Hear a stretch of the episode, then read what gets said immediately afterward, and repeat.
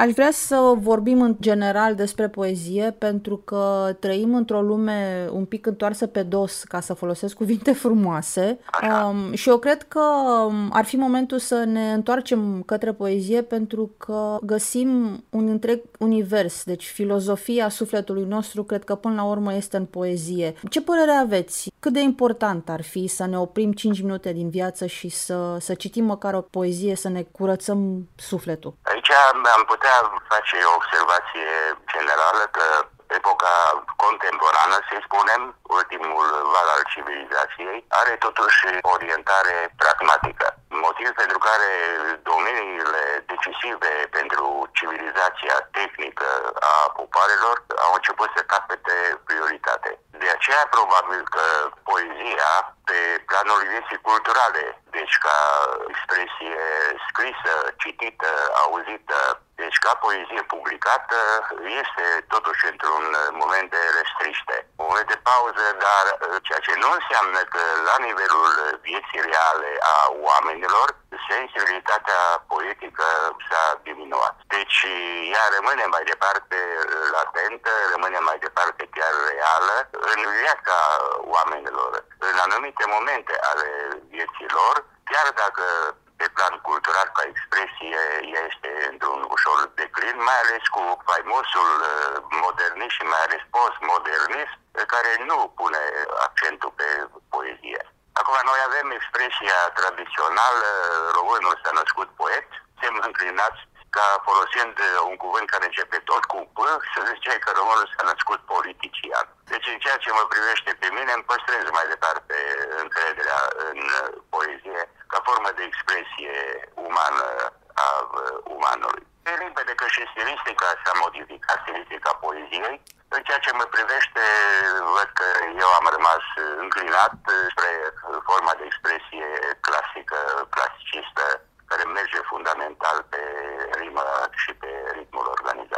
Ca profesor v-aș întreba un lucru pentru că în școli, în licee, poezia este abordată așa ca un mic monstruleț. Oare nu ar trebui mai întâi să fie educați profesorii să înțeleagă și să se întoarcă către poezie înainte ca ei să meargă în fața catedrei și să vorbească copiilor de poezie pentru că practic îi sperie în loc să-i atragă către ea? Aici sigur că problema este delicată. E vorba de expresia unui clasic educare educatorilor. Eu am fost uh, și profesor uh, de limba și literatura română după prima facultate, de care am făcut-o filologia și în această privință experiența directă mi-a vorbit despre sensibilitatea copiilor pentru poezie. Dacă într-adevăr profesorul are capacitatea de a le deschide gusturile pentru poezie, instinctiv ei au uh, acest potențial virtual, această sensibilitate. Dar mai departe depinde de profesor, de dascăl cât, cum, în ce modalități cristalizează ceea ce în copii este latent. În privința asta și programele, normal că suportă anumite schimbări, anumite modificări. Acum, cum nu mai am legătură cu învățământul mediu, n-am studiat programele, dar știu că, mai ales după Revoluție, dacă așa îi spunem, au fost tentative, încercări nenumărate de schimbarea programelor, între care unele sunt de-a dreptul bizare. Nu sunt un criticist, mai ales unul feroce, ci am orientare constructivă, pozitivă. Dar trebuie plecat totuși de la manuale mai întâi. Ele trebuie să fie bine gândite, bine elaborate, după niște reguli care țin cont de exigențele educației moderne, care sunt altele decât ale străbunilor noștri, când erau copii, dar trebuie să ține cont de niște reguli foarte exigente, foarte precise. Să ne întoarcem un pic la cartea dumneavoastră. Iată, după nenumărate titluri publicate, aceasta este prima de poezie. Categoric ați scris poezie, tot timpul ați și menționat un pic, ați rămas uh, de partea poeziei, dar de-abia acum ați hotărât să le strângeți uh, într-un volum. Dacă mă invitați la o simplă retrospectivă biografică, vă spune că părinții mei sunt țărani Tata a avut șapte clase și mama cinci clase, dar tata era poet popular. În Rusia, unde a fost prizonier patru zile, a scris un volum imens de poezii. Când s-a întors acasă în țară, l-a ars de frică să nu fie descoperit de securitate. Mama, cântăreață de excepție, la nivelul Vetei Biriș. Pare rău că nu a făcut nimic pentru ca să o lansez, pentru că putea ajunge foarte departe. Copil fiind eu, s-a descoperit că am și memorie bună și o voce, încât de la grădiniță am fost pus să recit poezii. Și până a terminat școala, când era vorba de un festival, un recital, ceva unde trebuia să fie spus o poezie, eram uh, invitat eu ca să recit poezie. Deci undeva mi-a intrat în sânge și prin contextul părinților și prin faptul că de mic copil am recitat poezii. Sigur că făcând filologia prima facultate, am adâncit deja tehnicile poetice. De-a lungul vieții, fiind profesor în Sighișoara, am publicat numai 5 poezii într-o revistă din Brașov, Astra mi se pare. Dar după aceea nu am mai publicat nicăieri nimic, însă din când în când mă jucam cu rimele și într-un târziu, acum la vârsta asta, mi-am adunat rimele risipite de-a lungul anilor pe diverse foi de hârtie și le-am concentrat într-un singur volum. Altfel, preocuparea mea de bază este evident, după a doua facultate care a fost filozofia, cărțile mele fundamentale, câte sunt, vreo 10, sunt centrate pe filozofie, filozofia culturii, metafizică și așa mai departe. Titlul cărții, titlul volumului de poezii, Trădarea rimelor, cred că de fapt e iubirea rimelor, dar ați folosit o psihologie inversă ca să ne, să ne atrageți mai mult către carte. Titlul este evident echivoc sau paradoxal. Că aici nu este foarte clar cine pe cine trădează. Eu trădez rimele prin faptul că le, le includ alături și poezii cu ritmuri sau ele mă trădează pe mine în sensul că mă dezvăluie și cu rimele și cu ritmurile. Deci aici, într-adevăr, am recurs undeva la o metaforă care este și un echivoc, care este și un paradox surprinde puțin, dar până la urmă, citind volumul, oamenii pot fi de acord că titlul este elaborat, gândit undeva.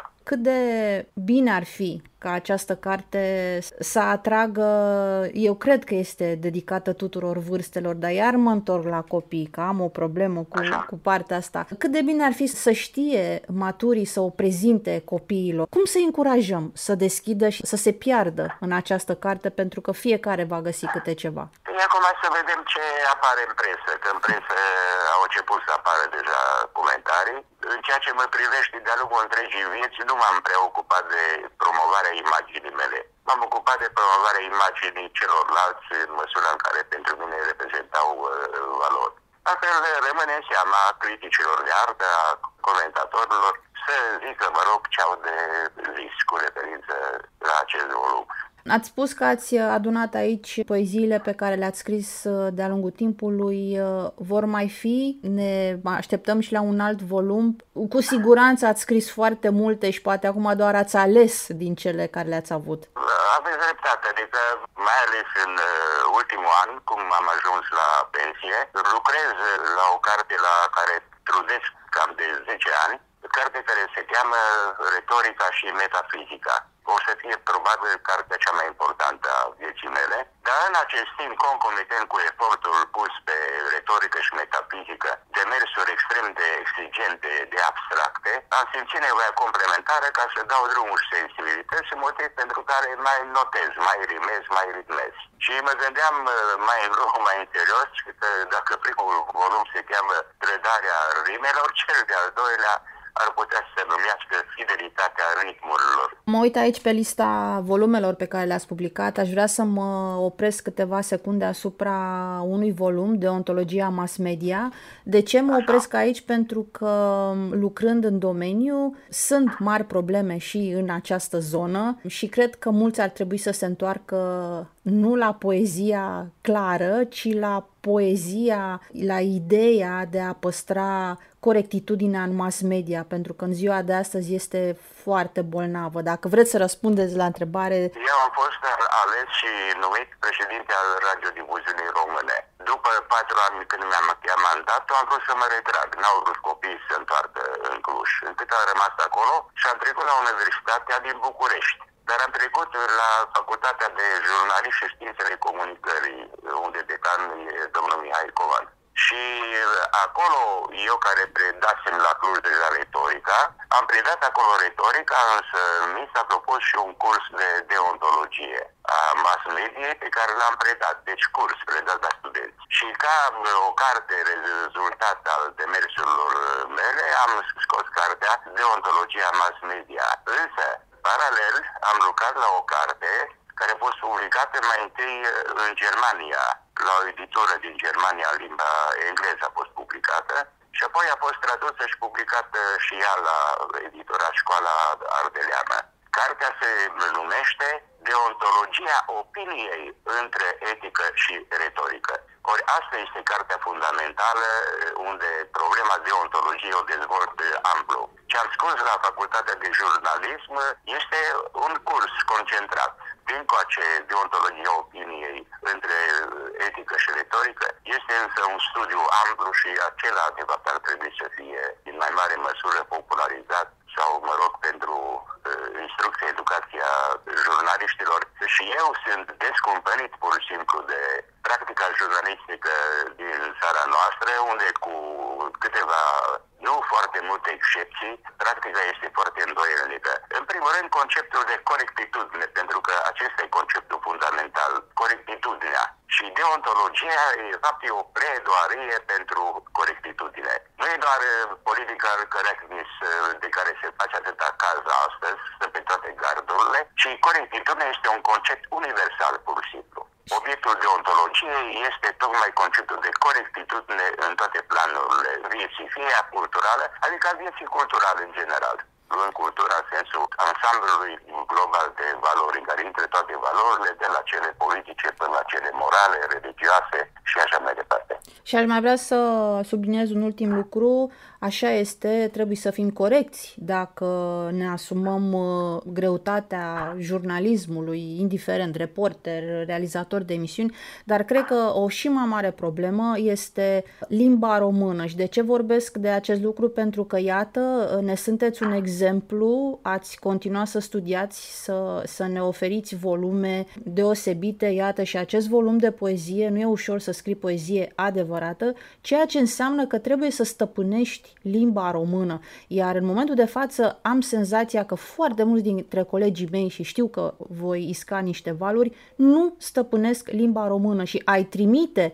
la răsfoi un volum, fie el uh, de specialitate, fie chiar și o carte de poezie, este foarte greu. Nu credeți că este important să stăpânești limba română ca să poți să ieși pe un post uh, privat, nu contează într-un ziar? Aici vă spun în uh, trecere doar că am colaborat timp de câțiva ani și pe o pauză iar am reînceput colaborarea cu blogul de, de pe Adevărul. Sunt un colaborator constant la Adevărul acest ziar. Și acolo i-am dat drumul și unei ipoteze de lucru. Dar ce face aici trebuie să intru și în politică.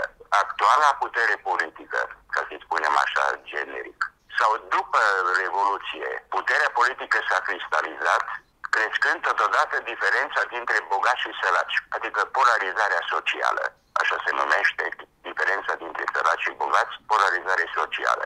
Ori sursele acestei polarizări, când e vorba de clasa celor bogați, după părerea mea sunt trei. E vorba de foștii comuniști care nu au fost trimiși la plimbare, dar aveau informații și aveau putere, relații în mediile în care au trăit și au crescut. Apoi veneau uh, băieții de la securitate care nu au fost uh, eliminați și au rămas mai departe, ei stăpânind o informație de excepție, a doua. A treia, însă, atenție, din păcat, din punctul meu de vedere, sunt cei complexați acei care în clasele primare și până la liceu erau corigenși și repetenți au format complexe de inferioritate. Iar aceste complexe de inferioritate după Freud se răzbună. Înseamnă că ei sunt cei ca să rezolve complexele, au intrat abrupt, dur, fără echivoc, în sfera vieții economice, în toate domeniile, adunând adunând, adunând avere. Deci, în privința asta, mi se pare logic undeva că la nivelul actualei puteri se vede de la distanță că stau nu prost, ci stau dezastros pur și simplu cu limba română. pentru că punctul lor de plecare sunt complexele și combinat cu celelalte două surse care vi le-am sugerat înainte. Această poziție a mea a fost și a rămas constantă și merge mai departe în studiile, în eseurile, pardon, pe care le public în adevăr un blog mă întorc din nou la poezie. Aș vrea, dacă se poate, un sfat, pentru că este foarte important să le spunem celor din jur să se mai oprească din când în când și să citească poezie. De ce să citească poezie? E pentru că poezia este poezie. Dacă este ceva superlativ frumos în această lume, dar sunt artele și poezia intră în art, între arte. Contemplă statuile sau picturile, vizionează apusoare ce vedea în materie de arhitectură și din când în când citește, le citește câte o poezie, dacă poezia este autentică, evident. Ascultă muzică, am uitat de muzică. Muzica poeziei. Latura de poetică este o latură esențială a sensibilității ființei umane. Ei, ea e pregătită în domeniul animalier, cum ne spune etologia. Păi dacă la domeniul animalier găsim premise pentru sensibilitatea la frumusețe, atunci ce să mai spunem de ființa umană, nu? Cine altcineva să fie depozitarul frumuseții și a sentimentului frumosului, dacă nu cea umană. Dacă nu om fiind, poți să rămâi puțin, puțin și neom.